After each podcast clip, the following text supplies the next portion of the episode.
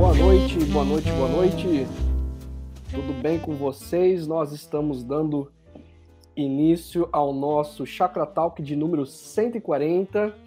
E hoje à noite eu tenho o prazer de conduzir esse bate-papo aqui com vocês, viu?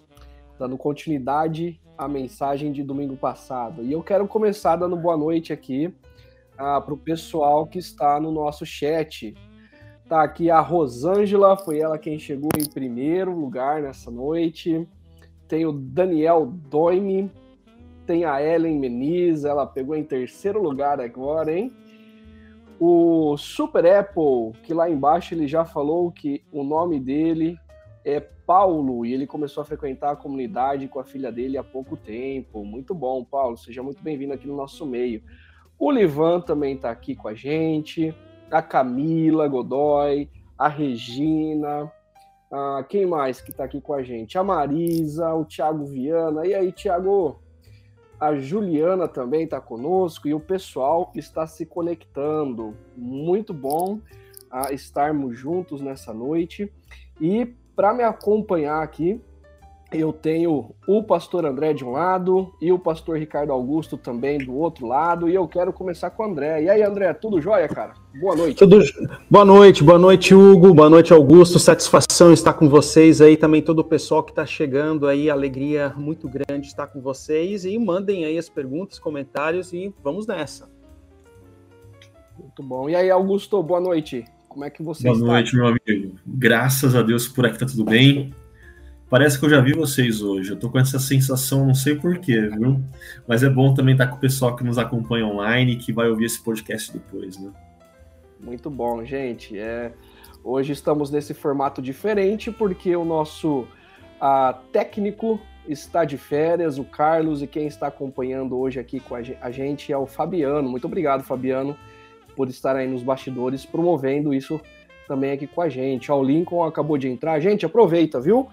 A fazerem as suas perguntas a partir do nosso bate-papo de ontem. Aproveitem compartilhar aí o link do nosso podcast. Enfim, como a gente sempre diz, domingo é o primeiro pontapé. Aí a gente dá essa continuidade ao longo da semana. E nós conversamos domingo passado, e aí você pode voltar a tela aqui para mim, Fabiano, por favor. Essa terceira mensagem da nossa Revolução Silenciosa. Nós temos conversado sobre o fato de que o Evangelho, o Reino de Deus, ele é como uma semente que é plantada debaixo da terra e silenciosamente ela vai criando suas raízes, ela vai se desenvolvendo e ela se torna uma grande árvore, onde ela colhe, futuramente ela colhe, como Jesus diz na parábola, inúmeros animais, né? Ela é bênção de Deus para toda a criação. E nós temos conversado, nós começamos a conversar sobre o fato de que essa comunidade surge em meio à história, essa comunidade anuncia a mensagem do Evangelho, e domingo passado nós conversamos acerca da mesa que faz parte dessa revolução silenciosa. A mesa onde ela é marcada pelo perdão e também ela é marcada pela unidade da comunidade, né, do corpo de Cristo. E eu quero começar conversando, então, aqui com o Ricardo Augusto e também com o André. O que mais chamou a sua atenção, e vocês dois estavam presentes, o André estava em Barão, o Ricardo Augusto estava no Paineiras, teve que me ouvir 3 vezes. O que mais chamou a sua atenção na mensagem de ontem? Compartilhe um pouco. E se você estiver no nosso chat também, não deixe de compartilhar aí o que te chamou a atenção, assim a gente vai virando um bate-papo aqui, tá bom? Teve várias coisas que me chamaram a atenção, né? Mas pensando aqui, talvez eu destacaria 3. A primeira é que na mesa a gente experimenta o perdão de Deus, né? A gente come e bebe do perdão e da graça, mas a gente, à medida que a gente experimenta isso na mesa de Jesus, a gente é desafiado a exercer perdão para os outros. E tem uma radicalidade nesse negócio, assim, que você até levantou a bola que as questões difíceis dessa radicalidade vai ficar para hoje. Vai ficar com o André essa parte, né? Então, assim, deixa o André com as perguntas difíceis. E a outra coisa que, para mim, é extremamente que chama atenção tem a ver com a unidade. E eu não sei se o pessoal percebeu, mas assim, no começo da sua mensagem, você começa a descrever o grupo de discípulos. Simão Zelote, Mateus Publicano, assim, é corintiano e palmeirense. Você começa a descrever que alguns eram anônimos, eram são paulinos, esquecidos da conversa. E aí, lá na frente da mensagem, você vai falar da unidade. Assim, o dono da mesa é Jesus. Ele é o mestre do grupo de discípulos. E quando a gente diz sim para Jesus, meu, assim, a gente não tem opção. A gente precisa experimentar essa unidade que você desafiou a gente ontem. E isso que eu estou tentando ser resumido aqui, mas teriam várias coisas, várias que assim, chamaram a atenção ontem, né? Muito seria bom, Augusto. Obrigado por compartilhar. Mas e aí, André? Sua vez de dar o seu pitaco daquilo que Deus falou ao seu coração e chamou a atenção, sua atenção ontem. Legal, Hugo. Eu acompanho aí o Russo também dentro dessa dinâmica, né, de temas, assim, esse fio vermelho que perpassou a mensagem, mas algo assim que para mim sempre me chama a atenção é quando a gente fala do perdão, né? O tema do perdão. Então, ali em determinado momento você chama, a partir dessa reflexão em 1 Coríntios 11, né, de que a mesa é uma mesa de perdão. E o texto, né, a chave que você traz, então, a isso é quando você diz que o Senhor Jesus, na noite em que foi traído, ele tomou o pão, entendo, dando graças, partiu e disse, isso é meu corpo, etc., né?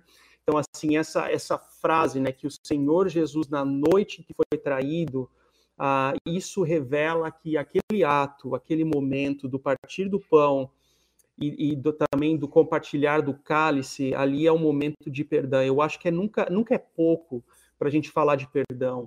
Nunca é pouco para a gente falar de reconciliação, nunca é pouco para a gente falar de restauração. E aqui a própria entrega, o perdão, né, de Deus em Cristo por nós, ele é um paradigma para que nós agora exerçamos perdão para com o outro, né? Então isso ali ficou muito, muito evidente para mim, assim, porque todos nós temos as nossas histórias, né? Todos nós aqui, que nós, seja entre nós, seja com aqueles que estão compartilhando, assistindo agora, esse nosso bate-papo, assim, nós temos as nossas histórias onde nós tivemos que pedir perdão, onde nós tivemos que liberar perdão, situações onde que nós rompemos relacionamentos, situações onde nós tivemos que restaurar relacionamentos, seja no seio familiar, seja no ambiente profissional, seja na família como um todo, enfim, são situações que sempre vêm à tona porque a gente vivencia isso no dia a dia. Então, por essa razão que, assim, o tema do perdão, para mim, ele é muito evidente. E algo, assim, que o contexto da igreja de Corinto, né, se for para a gente levar a sério essa igreja, assim, se eles colocassem no site, no portal da denominação, assim, né, ó, abertura de vaga para um pastor na igreja de Corinto, assim, eles dificilmente encontrariam uma pessoa, assim, de tão problemática que era aquela comunidade, de tão difícil que era aquela situação que eles estavam vivenciando. Inclusive, 2 Coríntios é chamada de carta de lágrimas, porque Paulo escreve essa carta nas lágrimas, de tamanha decepção e frustração que ele tem com aquela igreja. Então, você falar de perdão, falar de unidade num contexto desse, ganha uma outra perspectiva, né? Então, por isso que o tema do perdão é algo assim que me brilha os olhos, no sentido da necessidade que a gente tem de refletir nesse tema de vez em quando, né?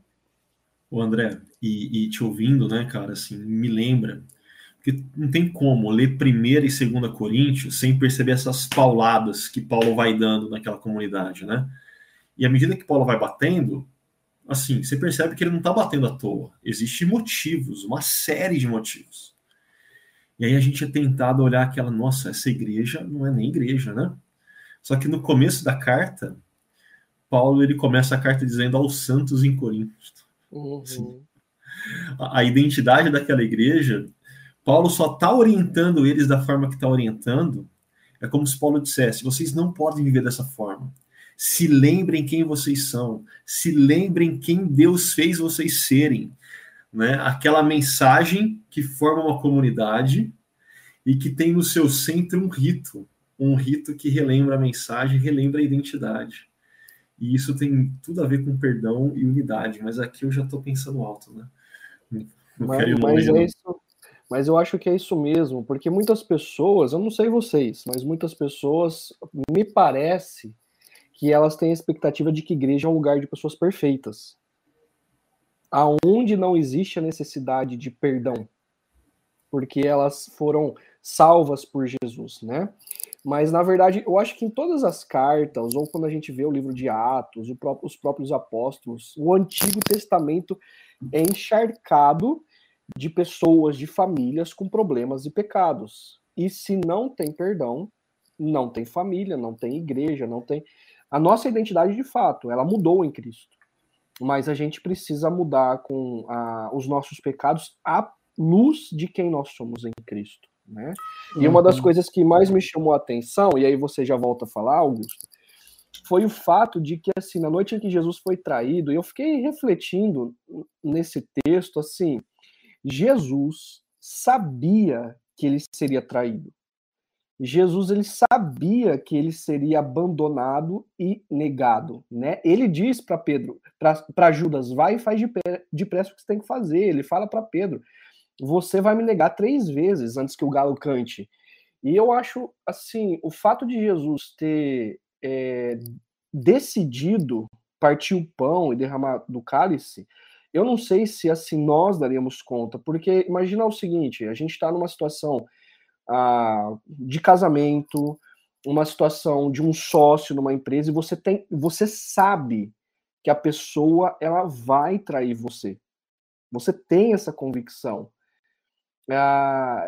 E, no entanto, você, sabendo disso, ainda decide permanecer em relacionamento com o outro e exercitar o perdão. Eu acho que, assim, o amor de Deus por nós, ele é tamanho que a gente precisa cada dia mais, tanto se refletir nisso, mas se apropriar disso também nas nossas vidas, entender a grandeza e a beleza do amor dele por nós. E o que você ia falar, Ricardo Augusto? Hugo, aqui relacionando esse tema, igreja que não é perfeita, identidade e perdão, qual que é o ponto para mim? A gente só se torna igreja porque a gente experimentou do perdão de Jesus que é oferecido na cruz. A gente se torna comunidade por conta disso. E, com isso, nós temos uma nova identidade. Uma identidade que é desafiada a experimentar a vida de Jesus em todas as áreas da vida. Inclusive, da vida de Jesus na capacidade de derramar perdão sobre o outro. E aqui eu lembro de um ponto, de uma história. Eu fui chamado para participar de uma mesa num contexto de missão universitária. E eu dei a palavra, aí...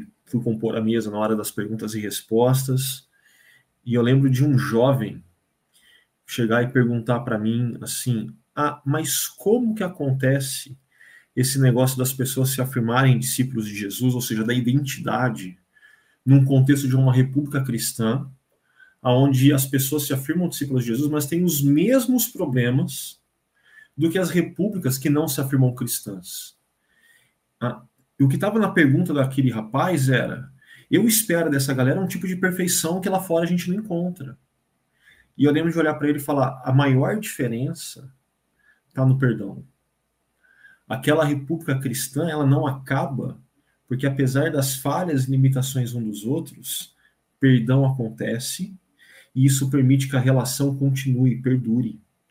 Nas outras repúblicas, se você tem um problema, você não precisa perdoar. Você só vai para outra república. Esse papo de universidade não tem nada a ver com o meu dia a dia. Gente, se você tem um amigo de longa data, você sabe que ele tem falhas e limitações. A amizade só vai perdurar se houver perdão. Um casamento em momentos de crise, onde as falhas, as limitações ficaram mais que evidentes, ele só vai perdurar se houver perdão. Assim, perdão faz parte da nossa identidade como discípulos de Jesus, né? É um desafio, assim, como eu disse no começo, né? Me chamou a atenção por causa dessa radicalidade. E é um papo para a gente poder conversar mais aqui nessa noite. Muito bom, Augusto. E eu sei que o André também quer compartilhar alguma coisa.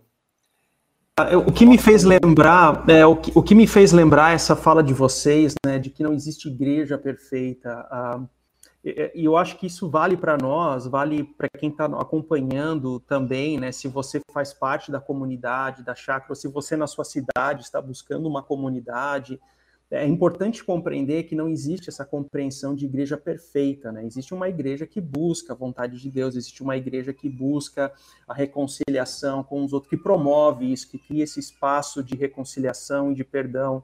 Então, isso é sempre importante distinguir, né? Agora, tem uma frase do meu sogro que ele diz assim, que o cristão é alguém que sempre está em obra, né? Então, assim, não é alguém perfeito. O cristão não é alguém perfeito, o cristão não é aquele que já está tudo pronto, mas não, ele sempre está em obra.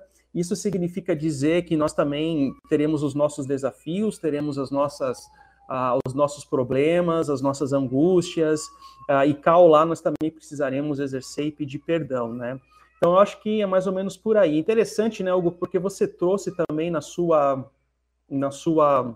reflexão a ilustração das Crônicas de Nárnia, né? Uhum. É interessante porque, assim, quando a gente olha para as Crônicas de Nárnia, né, quem que C.S. Lewis utiliza para representar eu e você, nós cristãos? Ele usa crianças, né? Porque a criança é justamente ingênua, a criança é aquela que precisa ser corrigida, a criança é aquela que precisa ser estimulada, né? Então, assim, essa é a figura, a ilustração que C.S. Lewis usa para representar nós cristãos, eu e você, né? Então, eu acho que isso é muito didático, é muito pedagógico, né? E há uma cena até das Crônicas de Nárnia, de que a Lucy, no filme, no caso, a Lucy, que é a mais novinha, né, ela tá com uma espada na guerra, assim, é uma cena irônica, como é que uma criança, assim, de 7 anos, de 8 anos, está numa guerra, mas, assim, é justamente para representar nós, na nossa fragilidade, nas nossas limitações, nós também estamos vivenciando uma guerra, que aqui Paulo usa em Efésios como uma batalha no âmbito espiritual, mas assim, diante de desafios e adversidades que nós vivenciamos. Então, sim, nós somos como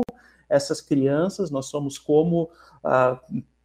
temos nossas limitações, os nossos desafios, e dependemos do perdão de Deus para prosseguir, para a vida continuar, né?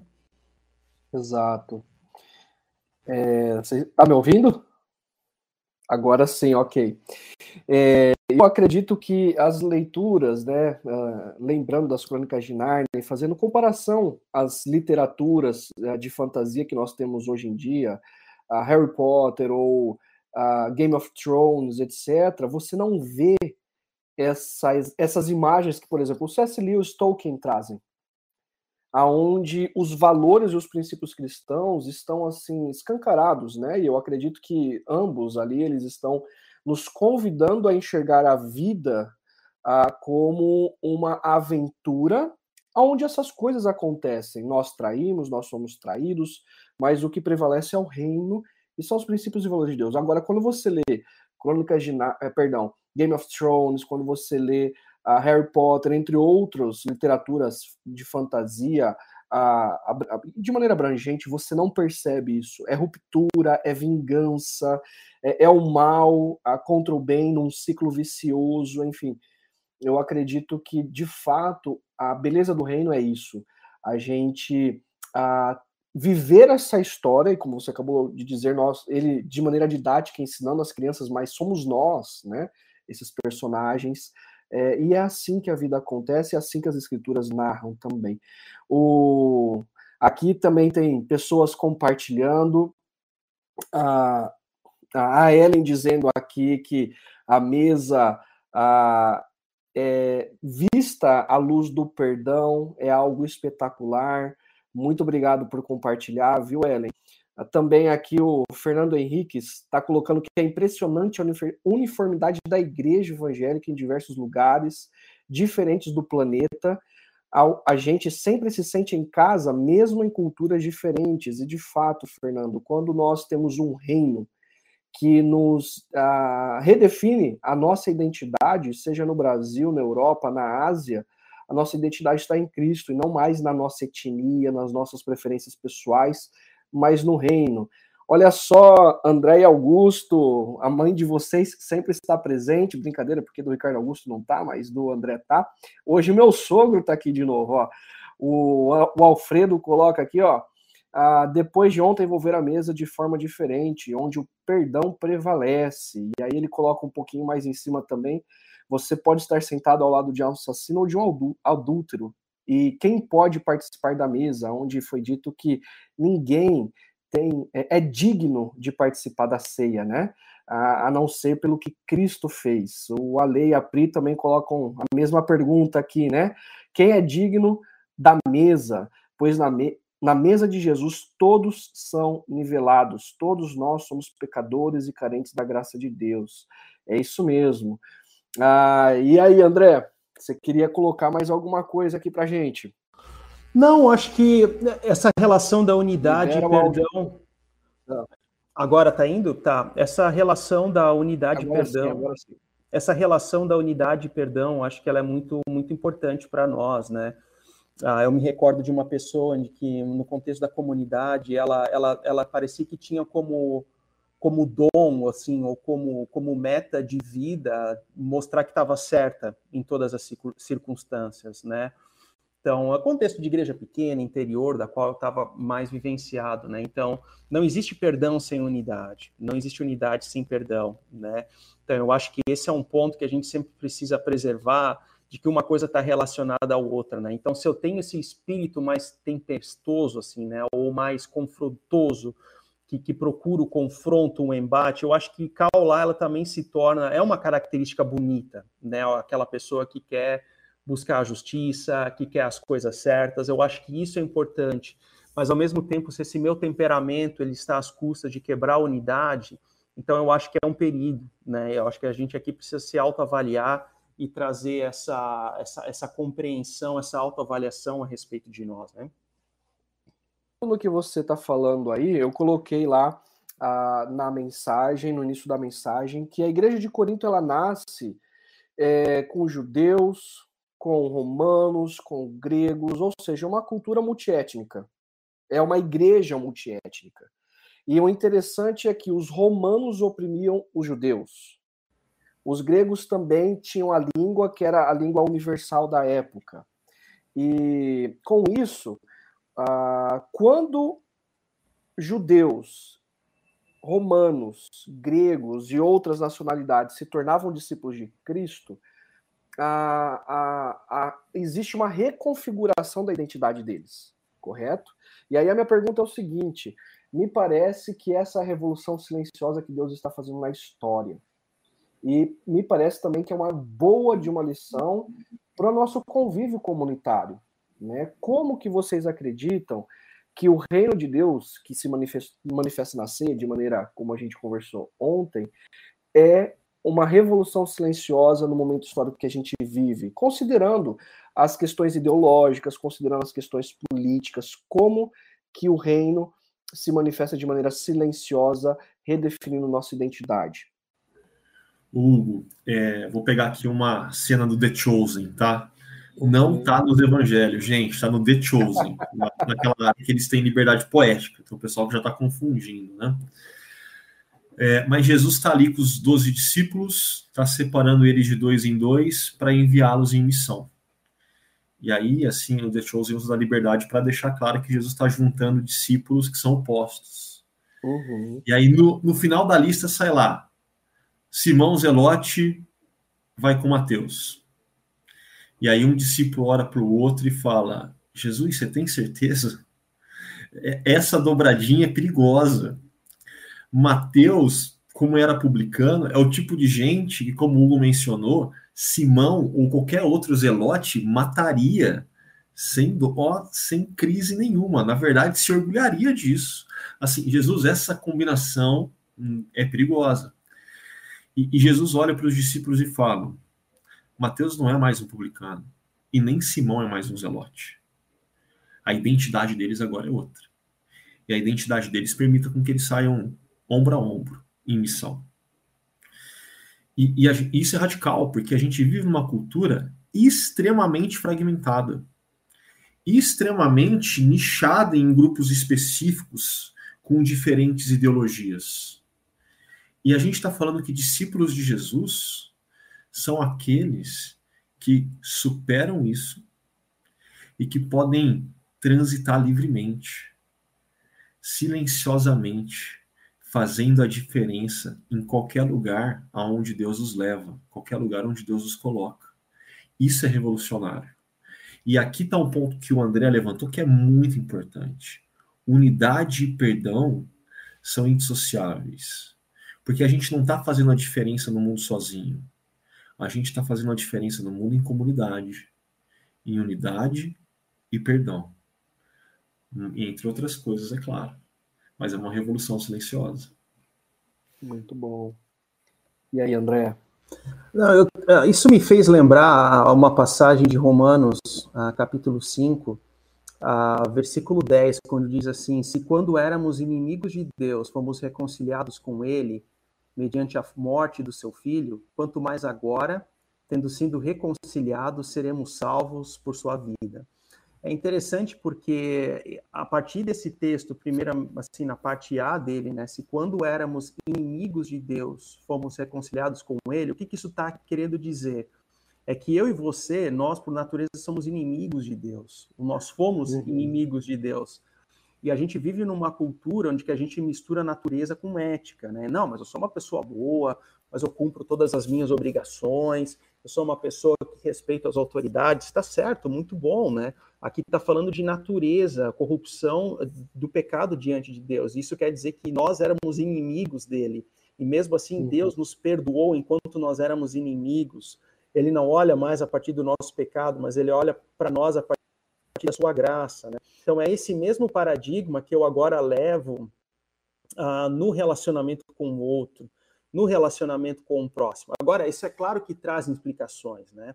É claro que quando a gente fala no perdão, uma coisa é aquilo que é o perdão, assim, o princípio, outra coisa é o desafio que é perdoar alguém, o desafio que é pedir perdão a alguém. Então, assim, a revolução silenciosa, ela acontece justamente quando eu confronto eu mesmo, né? E não busco mais os meus direitos, mas tão somente o perdão do outro. Isso não significa dizer que uma pessoa que nos ofendeu, ela não tenha que arcar com consequências diante da justiça, por exemplo. Não, eu acho que esse ponto não é aqui que a gente está querendo abordar. Então, a justiça no âmbito civil, ela continua, mas assim, a disposição do meu coração é uma disposição de perdão, é uma disposição de olhar para a pessoa não também mais a partir do pecado dela, mas a partir do amor e da graça de Deus, né? Porque eu já fui inimigo de Deus e ele me amou, ele me perdoou. Então, eu agora, nessa mesma resposta a esse amor e perdão, eu também perdoo o outro, né? Mas as implicações práticas, elas são diversas também, né? Uhum. E eu quero fazer a minha consideração aqui, dizendo que nós vivemos num momento histórico onde a minha sensação pessoal é de que homens e mulheres estão sendo seduzidos por ideologias, partidarismo político, etc. Nada contra ter as suas preferências pessoais ou as suas, os seus destaques de valores, né? Mas o meu ponto é quando a nossa identidade é definida por essas questões que nos dividem e não pelo reino. Quando você tem ali no livro de Atos e depois na Igreja de Corinto, né, o Atos fazendo referência ao nascimento da Igreja de Corinto e depois a carta à Igreja de Coríntios, a identidade deles não está mais na própria etnia. Eles não são mais romanos no sentido de que os valores e até mesmo o próprio nascimento romano deles não os faz superior àqueles que são judeus. E aqueles que são judeus e foram oprimidos, eles agora convivem com os romanos porque eles não são mais aquele povo segregador, onde vai dividir, porque nós não convivemos mais com gentios que são impuros, mas agora em Cristo eles estão se relacionando com gentios que antes eram considerados impuros. Então, eu acredito que essa revolução silenciosa nos faz enxergar ao outro primeiro como irmão em Cristo e também como ser humano, né? Não são as nossas diferenças que nos afastam, mas é Cristo quem nos une. Eu acho que essa é uma revolução silenciosa e que discípulos e discípulas de Jesus, no momento histórico que a gente está vivendo, precisa urgentemente resgatar isso para que não haja divisão na igreja evangélica brasileira, como a gente vem, nós vemos, ou amizades mesmo de longa data que nós vemos sendo quebradas e por aí vai. Então fica essa a minha consideração de que quando nós nos rendemos a Cristo, as nossas preferências pessoais, as nossas ideologias, aquilo que nós nos vangloriamos, elas caem por terra, porque nós não somos superiores a ninguém e nós também não somos inferiores a ninguém. Nós temos o mesmo valor e dignidade diante de Cristo. E eu quero fazer uma curva aqui, então, já que o André tocou nesse assunto, como que nós podemos conciliar o perdão com a justiça? Porque tem muitas pessoas que elas têm dificuldade de perdoar, e aí, no desejo pela justiça, elas acabam extrapolando. E às vezes a sensação que as pessoas têm é de que ao perdoarem, a justiça não será feita. Então, como que a gente concilia essas duas coisas? O que, que vocês diriam para alguém que questionasse isso a vocês? Como você começou com aquela série de perguntas difíceis, e o nosso comandante que o André ia responder as difíceis, André, mata no peito, chuta no ângulo. Eu estava aqui lendo a Efésios 4, né, a 32, onde que Paulo diz assim, sejam bondosos e compassivos uns para com os outros, perdoando-se mutualmente, assim como Deus os perdoou, sabe? E quando eu leio esse versículo, entre outros que falam do perdão, assim, isso me faz compreender que, em primeiro lugar, Deus ele nos capacita para conceder perdão aos outros. Então, a partir do seu espírito, a partir de uma vivência com ele, ele nos capacita isso. Não é algo assim que brota meramente do meu intelecto, de uma reflexão mental, não. Ele nos capacita isso. Então, esse é o primeiro ponto. O segundo ponto é que o perdão, ele não depende de sentimento. Não é o meu sentimento que rege se eu devo ou não perdoar o outro. Não, perdão é uma atitude. Acabou, é uma atitude. Agora, existem situações, né, onde que eu discordo, que tem essa compreensão de que, se eu perdoar alguém, então significa que o outro estava certo, ou significa que o outro agora prevalecerá a justiça do outro. Eu acho que não, tá? E depende de situação por situação, até porque se há um crime, por exemplo, algo que fere a própria ordem pública, você perdoa, mas ao mesmo tempo existe a consequência jurídica daquilo. Então, o perdão é muito mais para eu não estar aprisionado com os meus sentimentos, com as minhas emoções, com a minha raiva, com a minha ira para com aquela pessoa. Então, o perdão ele tem a ver com uma libertação, sim, minha mesmo, né? Eu acho que se eu estou na jaula e as minhas emoções estão como a chave da prisão, eu estou perdido. Mas se assim os meus sentimentos, as minhas emoções estão na jaula e eu sou o chaveiro, eu tenho a chave, eu acho que daí a figura muda. E o perdão é justamente para isso, para que eu não acumule mágoa, eu não acumule ira e não viva uma vida de mágoa sobre mágoa, que no passar dos anos, no frigir dos ovos, no final do dia, aquilo se torna uma dor muito intensa. Então o perdão... E o perdão, a gente sempre fala do perdão como um processo, né? Esse é o terceiro ponto. O perdão não é uma coisa assim, eu vou acordar amanhã às 7h e eu vou decidir perdoar. Não, o perdão é um processo. O perdão é algo que dói, né? Que dói. O perdão é algo assim que exige muito de nós, mas ao mesmo tempo é um imperativo, né? E Deus nos capacita para perdoar o outro. Eu acho que esse é o ponto de partida e a princípio, né? É tudo em resposta ao amor de Deus por nós, né? 1 João 4, que fala do amor, né? Isso é tudo uma resposta do amor de Deus, não é algo que brota dentro de mim, mas o mesmo amor que eu recebi o perdão, agora eu perdoo o outro e deixo o restante para Deus. Eu acho que isso também envolve um nível de dependência, sabe? A partir do momento que eu acho assim, não, porque daí a outra pessoa vai ter razão, porque a outra pessoa, ela não vai arcar com justiça, isso significa que eu quero ser o controlador da história.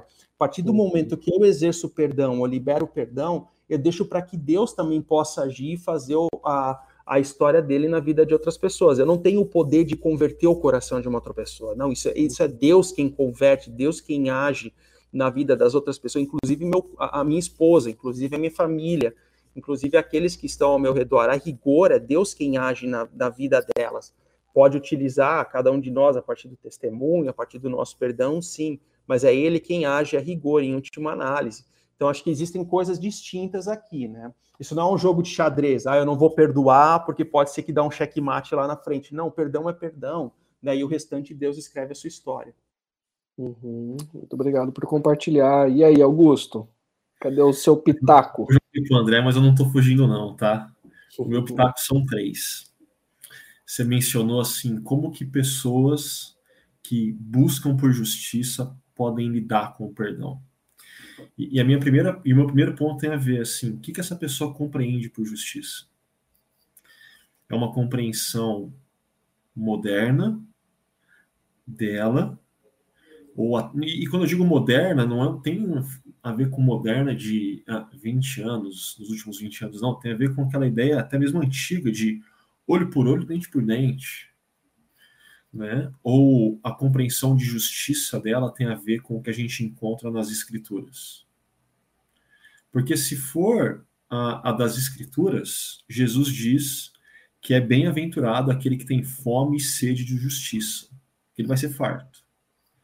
Então, essa sede, essa fome por justiça, quando ela é bíblica, ela é boa, tem que ser incentivada, tem que ser cultivada. Ah, não, não é essa, é da outra. Porque faz todo sentido lógico. Cuidado. Essa compreensão de justiça foge do que a Bíblia chama de justiça. Essa compreensão de justiça, aí tem a ver com o meu segundo ponto, ela acaba com a possibilidade de perdão. Porque perdão envolve assumir custos. Envolve você falar, não, deixa que eu pago a conta. Pera, mas quem fez a conta não foi você. Isso é injusto. Não tem crise. Eu assumo o custo. Eu vou perdoar. O perdão, de certa forma, quando a gente olha com essa lei de justiça de olho por olho, dente por dente, ele carrega em si uma questão de injustiça. Mas quando a gente olha a partir da justiça bíblica, a gente fala, não, o perdão é o caminho. Foi assim que Deus nos perdoou, fazendo justiça em Cristo, Jesus assumindo a conta que era nossa. Terceiro ponto, perdoar não quer dizer que, com todo respeito, você seja trouxa, otário. Não é isso. Ah, a pessoa pisou no meu pé, eu perdoei. Mas ela foi lá e pisou de novo. Eu perdoei de novo. Amém. Você está indo ver que ela está indo pisar o seu pé na terceira vez? Tira o pé. Não deixa lá, não. Não precisa fazer essa bobeira. Então, nós precisamos nos mover na direção do perdão. Isso não quer dizer que a gente tem que se colocar em situações onde a gente começa a assumir custo não por conta do perdão, mas por conta da nossa não sabedoria em lidar com os desafios e com as diferentes situações da vida. Seriam os 3 pontos que eu colocaria aí para a pessoa matutar.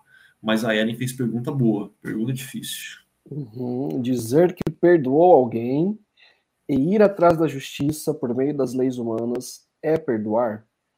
É exatamente isso aqui que nós estamos conversando. Ellen, muito obrigado pela sua pergunta.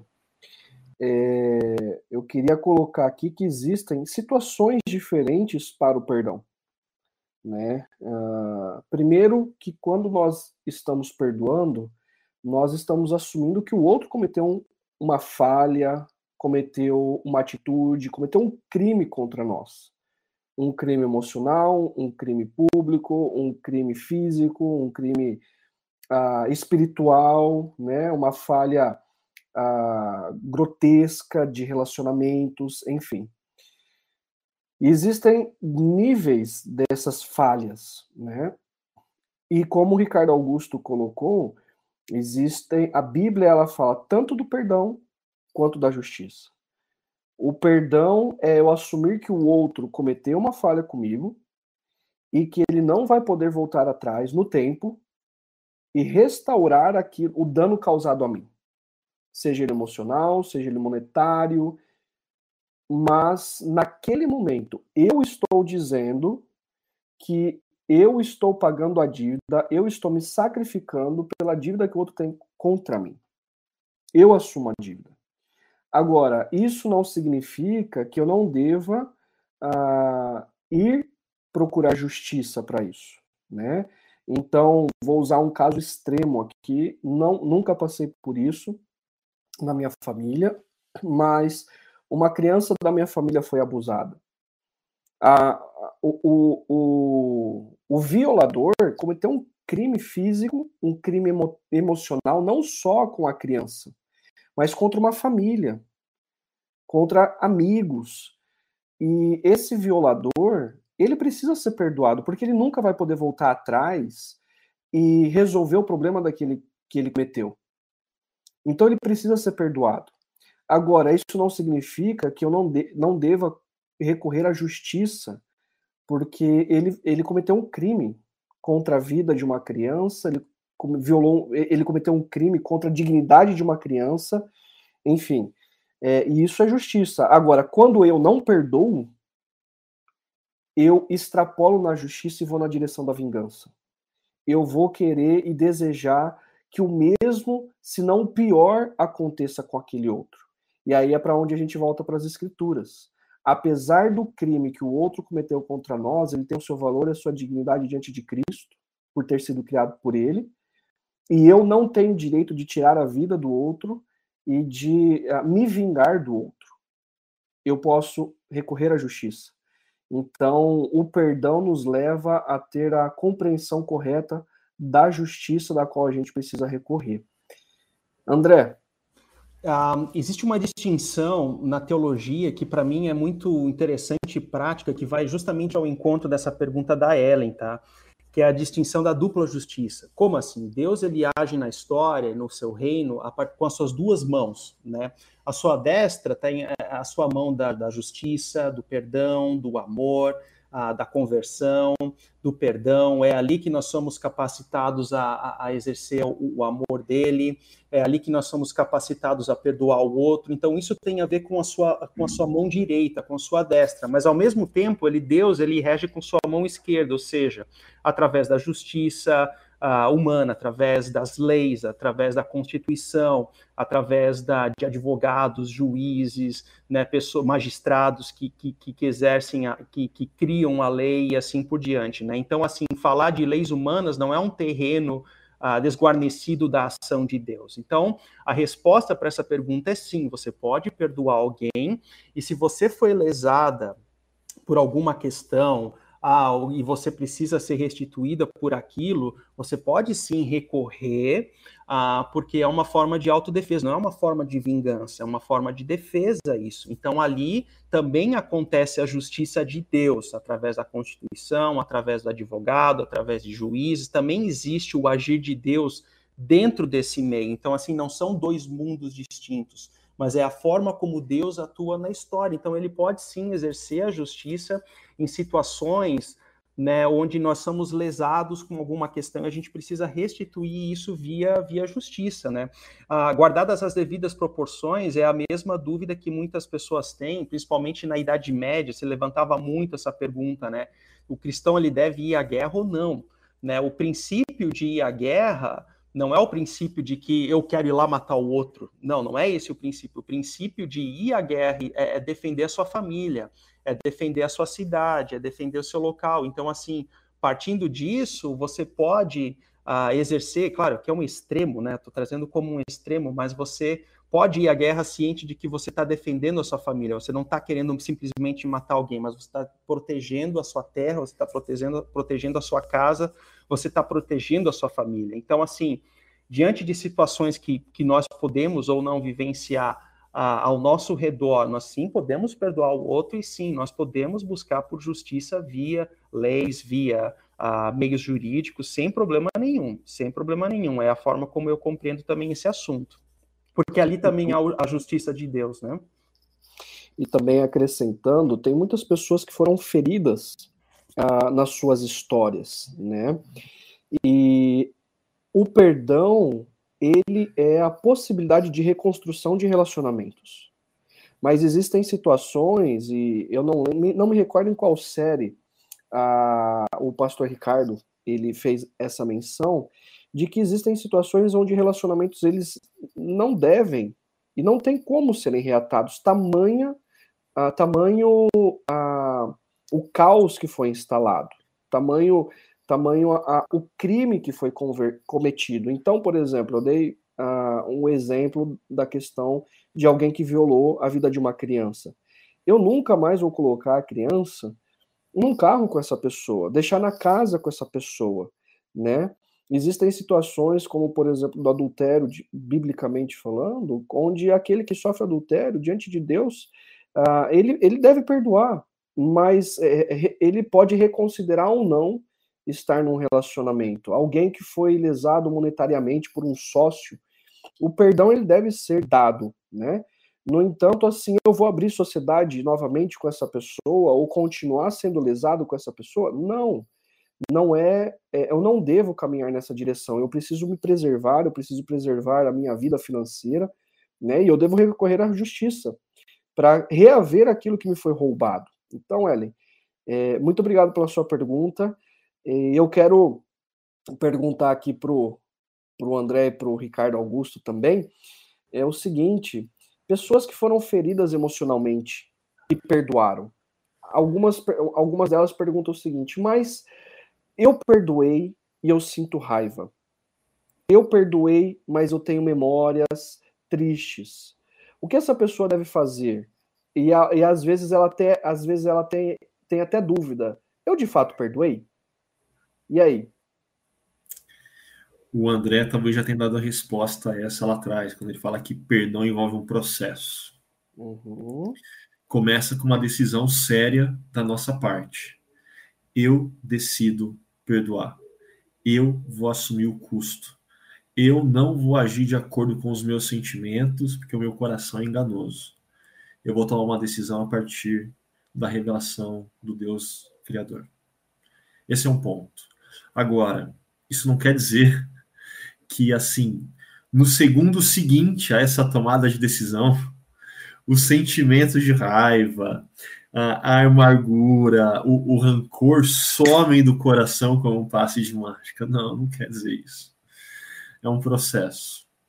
É um processo onde a gente vai sempre lembrando o nosso coração, não que a gente tem que perdoar novamente, porque nada novo aconteceu, mas que o perdão já foi dado. E que o meu sentimento, ele precisa se submeter à realidade do perdão. Ele precisa ser moldado a partir dessa realidade. O perdão já foi dado. E eu preciso experimentar a libertação, a cura dessa amargura, desse rancor, da raiva, da ira. Porque, para mim, esses sentimentos, quando eles perduram demais, eles têm a ver com essa situação onde a gente se fez refém. A gente criou estruturas que nos aprisionam. Né? Agora, eu não estou dizendo que assim, o dia seguinte você ainda está com raiva, você ainda está amargurado, com sentimentos estranhos. Gente, tem sentimentos que são naturais acontecerem, assim, fazem parte de uma reação emocional sadia, depois de um golpe que você feriu e que demandou que você demandasse perdão. Mas o problema é quando ele perdura. Ele perdurar é o problema. E aí, perdão é um processo, onde você submete os seus sentimentos àquela realidade da decisão já tomada. Uhum. Seria aí o meu palpite. E aí, André?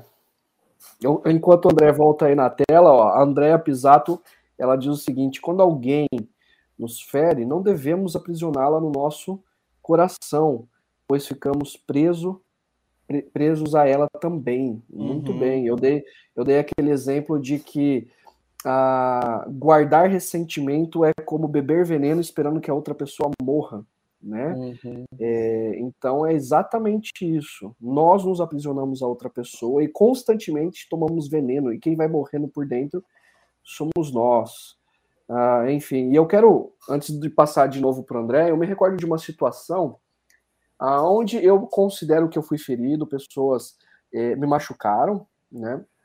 E eu me recordo que, assim, ao longo de um ano, eu voltava, eu pegava carro, eu passava por determinado lugar, eu me recordava e, assim, eu sentia dor, eu sentia tristeza, eu sentia raiva, eu, Hugo, né? E constantemente eu orava por aquelas pessoas. E aí eu reafirmava na minha mente e no meu coração, eu perdoei, estão livres, né? Eu não guardo mais rancor. E eu orava pedindo a bênção de Deus sobre essas pessoas. Então, falando de um testemunho pessoal, eu o lidei dessa maneira e foi quase um ano, né? Existem situações que se levam a vida toda, né? Reafirmando o perdão e colocando diante de Deus em oração aqueles que nos feriram, né? E aí, André? Hugo, é importante, assim, só fazer uma distinção aqui, né, que quando as escrituras falam sobre o esquecer, né, quando fala, assim, de que Deus lança os nossos pecados no mar do esquecimento, né, ou então que a gente esquece o pecado do outro, isso não quer dizer, assim, que a gente perde a memória, não é isso, exato, né? Não é como, qual é o filme, Homens de Preto, né, que tem, apaga a memória da pessoa, assim, não é isso que acontece com a gente, né. Mas, assim, a raiz desse termo quer dizer, assim, de desconsiderar. A gente não mais considera aquilo, a gente não traz, a gente não guarda registro daquilo, né? Então, assim, aí muda a figura. Então, é claro que nós temos lembranças das situações, mas aí que entra a mesa, né? Como nós tivemos ontem, a mesa como ponto de partida para que a gente possa sempre rememorar aquilo que ele fez por nós, para que eu seja calibrado, que eu mude o foco, como Paulo Pereira estava falando ali, de mudar o foco, para que eu possa também cuidar do meu coração em relação a isso, porque eu lembro das situações. Mas o desconsiderar significa que eu não acredito mais aquilo à pessoa, né? Então, eu não trago mais aquilo à tona. Então, se a pessoa, ela me ofendeu, eu perdoo. Na próxima situação onde que houve talvez um desacordo, eu não jogo mais aquilo contra ela, entendeu? Eu não acredito mais aquilo contra ela. Então, esse é o sentido de esquecer, é não revisitar esses temas mais, mas compreender aquilo que você perdoou, que teve um momento ali de entrega daquilo diante de Deus e bola para frente, né? As coisas precisam ser reconstruídas. Então, esse é o sentido do esquecimento no contexto bíblico, não de perder a memória, mas de você não acreditar aquilo contra a pessoa sempre de novo, entendeu? É mais ou menos por aí. Muito bom. E o Fernando Henrique aqui nos lembra essa questão do perdão, que Jesus, ele diz que nós devemos perdoar 70 vezes 7, não é 490 vezes, onde você tem um caderninho e vai ticando quantas vezes você já perdoou o fulano ou a ciclana. Mas é a ênfase de que nós devemos perdoar constantemente, porque pessoas falham, pessoas nos machucam, pessoas nos... nós machucamos e falhamos com pessoas. E aqui eu vou trazer uma pergunta de alguém que nos enviou via o chácara.org/talk, ok? Minha maior dificuldade é pedir o respeito do outro de forma evangelicamente adequada, ou seja, assim, de maneira correta, né, de maneira respeitosa, quando o outro me fere. Tenho duas atitudes. Ou deixo a pessoa me machucar e finjo que não me ofendeu, dando sempre a outra face e tendo o ônus psicológico. Ou então, depois de ter me machucado muito com essa pessoa, eu explodo com ela, de uma forma não boa. Não existe a possibilidade de me afastar da pessoa por questões profissionais. No caso, é um grupo de pessoas que não me respeita. Esse, na verdade, é um comentário. Mas numa situação dessa, Ricardo Augusto e André, o que vocês orientariam a essa pessoa que convive com esse grupo de pessoas, mas ou ela finge que nada aconteceu e assume o ônus psicológico, ou ela acaba explodindo de maneira não boa? Como que ela poderia lidar com isso? Eu estou tentando entrar aqui no mundo dela, entender a situação, né? Mas um ponto de partida que a gente tem que ter é que o exercício do perdão não significa dizer que nós somos pessoas acríticas, que nós podemos receber pauladas ao bel prazer. Sim. Não é esse o ponto, né? Mas o ponto é que Deus também deu a ela a capacidade, ou a todos nós, de senso crítico, onde você pode, de forma educada, onde você pode de forma construtiva, levar esses assuntos. Ela está falando aqui do ambiente de trabalho, né? Ó, não posso me afastar por causa de questões profissionais. Então, ela pode levar esse assunto às pessoas no seguinte sentido. Ó, eu vejo que aqui há um erro na forma como nós trabalhamos, é o clima organizacional, né? São as palavras chiques que nós temos dentro do ambiente de trabalho. Não é um clima organizacional bom por causa disso, disso e daquilo. Isso não é ofender as pessoas, isso é uma crítica construtiva, da qual Deus nos deu essa capacidade de exercermos, né? O certo, o que é certo, o que é errado, é errado. Então, isso não significa ofender. Ah, claro, depende da forma como você aborda o assunto também, né? Então, mas em espírito de oração, levante esse tema, levante esses assuntos, né? Seja para os seus superiores ou até mesmo no ambiente de trabalho. Eu espero que no ambiente de trabalho também exista esse espaço de compartilhar situações, exista esse espaço onde você também pode colocar ou expor situações de que você percebe que não é bom para o benefício do seu trabalho, da sua execução do trabalho. Então, assim, é muito importante, né? Porque se você não exerce isso, acontece o que você está falando ali, você explode. Aí nós pecamos, né? Aí nós pecamos. Assim, o fato de outra pessoa pecar para comigo não me dá a liberdade de pecar para com ele, né? Então, assim, não existe uma cláusula nas escrituras dizendo assim, ó, toda vez que alguém pecar contra você, você pode pecar contra ele também. Não, não existe isso, né? Então, assim, para evitar justamente esses sentimentos, essa amargura, esse acúmulo de tristeza, de raiva, se antecipe e levante isso de forma construtiva e tá tudo certo, né? Uhum. Augusto, tem a ver com a pessoa se cala, vai somatizando, vai acumulando, e aquele copo que a torneira vai gotejando nele é um ponto que transborda. E aí quando transborda, a pessoa estoura. E aí quando ela estoura, ela até tem uma pauta legítima, um conteúdo legítimo. Mas a forma como que ela traz aquele conteúdo, sim, completamente desastrada.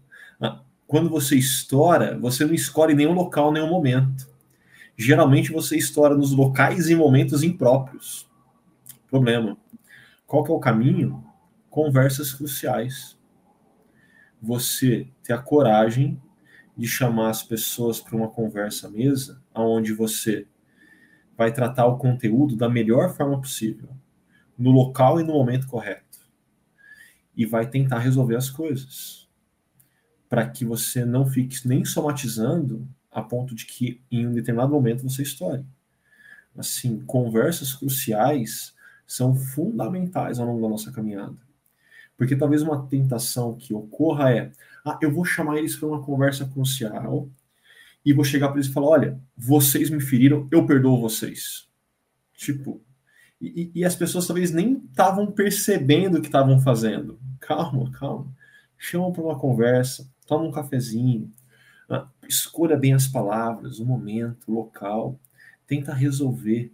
O Thiago Viana, num dos comentários, ele falou que a palavra-chave talvez seja reconciliação. Esse cenário onde você precisa experimentar de perdão, de manifestar perdão, envolve que você também precisa manifestar reconciliação. Você não, como você disse, você não tem como ficar sem essas pessoas no seu dia a dia. Assim, mas ficar somatizando e estourando não é o caminho bíblico. Ponto.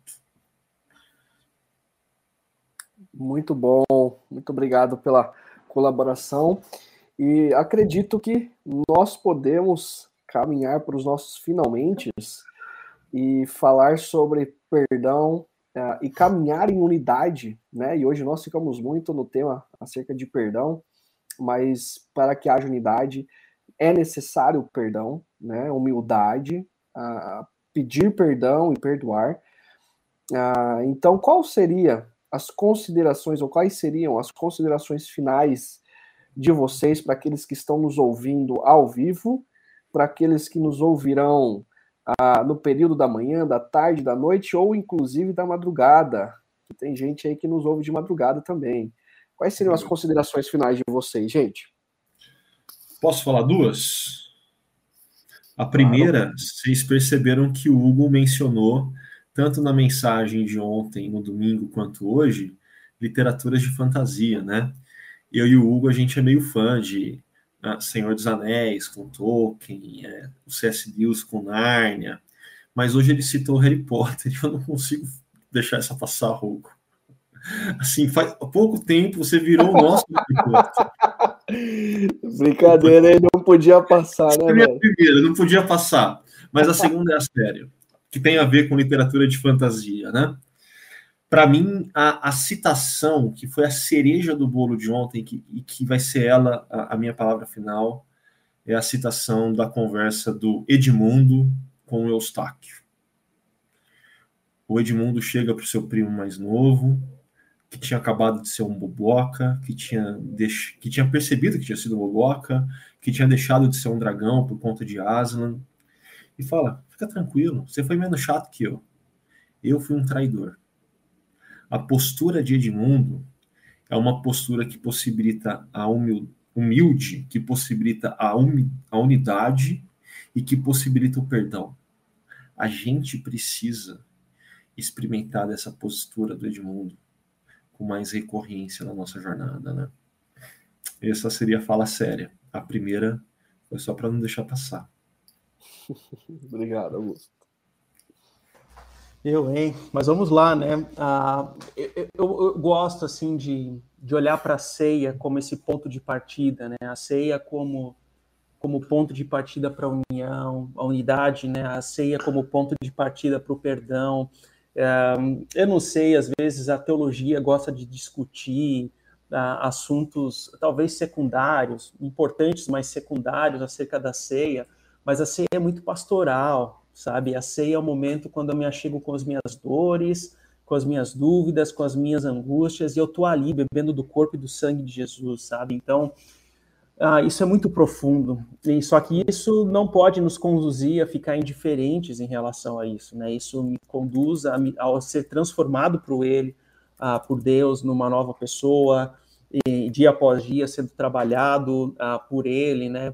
E uma dica de filme que tenha Graça e Perdão, é um filme de 2010, se eu não me engano, onde que fala de uma situação, uma história verídica, né, de uma colônia Amish nos Estados Unidos, que teve um caso de um assassinato numa escola de crianças, e toda aquela colônia, os Amish é uma comunidade eles são muito pacíficos, né, eles são muito carinhosos, assim, né, muito sábios na agricultura, tem algumas questões, assim, teológicas deles, assim, que nós nos distanciamos, por exemplo, eles não têm envolvimentos no âmbito civil, com a cidade, que eu acho que é um equívoco, mas fora disso eles são muito carinhosos, né? São muito amigáveis, são muito sábios na agricultura e tal, então houve assim, uma situação de um assassinato numa escola e toda aquela comunidade foi convidada a exercer perdão, né, com um agressor, então assim, é uma história muito bonita, é um caso extremo, é claro, uhum. Mas assim, que nos ensina muito para exercer perdão em situações da vida, que quando a gente olhar mesmo, assim, ó, existem intrigas em situações que elas são marolinhas, sabe? São tempestades que a gente cria ao redor de coisas, assim, que elas não são tão grandes, mas mesmo assim, ali, Deus também quer exercer amor e quer nos utilizar para amadurecer e buscar a maturidade, né? Eu já mencionei isso em outro momento, mas eu gosto, lendo 1 Tessalonicenses recentemente, e Paulo fala assim, esforcem-se para ter uma vida tranquila. Eu acho demais essa expressão, assim, né? Ter uma vida tranquila. E a vida tranquila, ela passa também pelo perdão, ela passa... Vida tranquila não é uma vida sem problemas, é uma vida, assim, de aposentadoria plena e permanente, não, mas é diante do meu dia a dia, da rotina, encontrar paz, perdão, alegria ali, né? Naquelas situações, então... Eu acho que esse é um assunto que a gente sempre precisa revisitar, porque nós somos dependentes de sempre revisitar o que a palavra diz a respeito do perdão, né? Muito bom, André. Eu quero, antes de dar minha palavra final, agradecer aí a cada um de vocês que participaram conosco, até o Paulo Pereira aqui, ele também dá uma indicação de literatura, na verdade o título é Ives Otta, O Mensageiro da Paz, é um livro que não é cristão, mas conta a história do menino sequestrado e morto na Vila Carrão, em São Paulo. E os pais perdoam os assassinatos. Muito obrigado, Paulo, por compartilhar essa literatura final também. Mas muito obrigado a cada um de vocês que participaram, e a minha palavra final é o seguinte, duas, na verdade. A primeira é que, para nós, nós vivemos num momento histórico onde tudo ao nosso redor diz que nós somos altamente especiais, nós somos bons, nós somos o centro do universo, cada um de nós, e devemos ser. Mas, biblicamente, nós precisamos compreender quem nós somos comparados a Deus, revelado em Cristo, para nós, inclusive, compreendermos o tamanho do amor de Deus por nós, ao ponto de se sacrificar na história daquela cruz por nós. Então, a minha fala para você é: reflita, olhando no espelho e se comparando a Deus. Quem é você? Ele te perdoou do quê? Qual foi o tamanho, o sacrifício, da onde ele te resgatou, para você perceber pelo que você é amado? E você não é tão bom quanto você pensa e que as mídias sociais dizem, né? Se nós olharmos para dentro, eu não sou. Agora, o segundo ponto, ao entendermos a graça de Deus por nós, vem a extensão do amor para com o próximo. Se eu não sou tão bom quanto eu penso, eu posso exercitar perdão e amor. E o Tim Keller, ele disse num artigo que nós somos uma sociedade do cancelamento. Nós não desejamos e não queremos perdoar e nem pedir perdão. Portanto, vai na contramão daquilo que a nossa cultura tem nos ensinado.